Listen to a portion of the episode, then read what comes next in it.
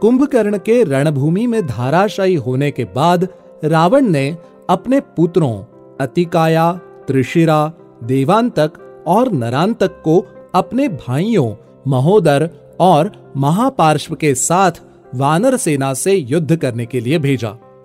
एक श्वेत अश्व पर सवार नरांतक ने अपने भाले से वानर सेना में हाहाकार मचा दिया। यह देखकर सुग्रीव ने अंगद को नरांतक का सामना करने के लिए भेजा। अंगद ने नरांतक के सामने आकर उसे युद्ध के लिए ललकारा।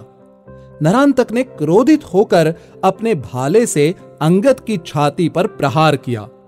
अंगद की वज्र के समान छाती से टकराकर नरांतक का भाला टूट गया। उसके बाद अंगद ने अपने हाथों से नरांतक के घोड़े पर ज़ोर से प्रहार कर उसे धराशायी कर दिया। नरांतक ने अपनी मुष्टिका से अंगद के सर पर ज़ोर से प्रहार किया, जिससे उनके मस्तक से रक्त प्रवाह होने लगा। उसके बाद महाबली अंगद ने अपनी पूरी शक्ति से नरांतक के वक्षस्थल पर मुष्टिका से प्रहार कर उसे यमलोक भेज दिया।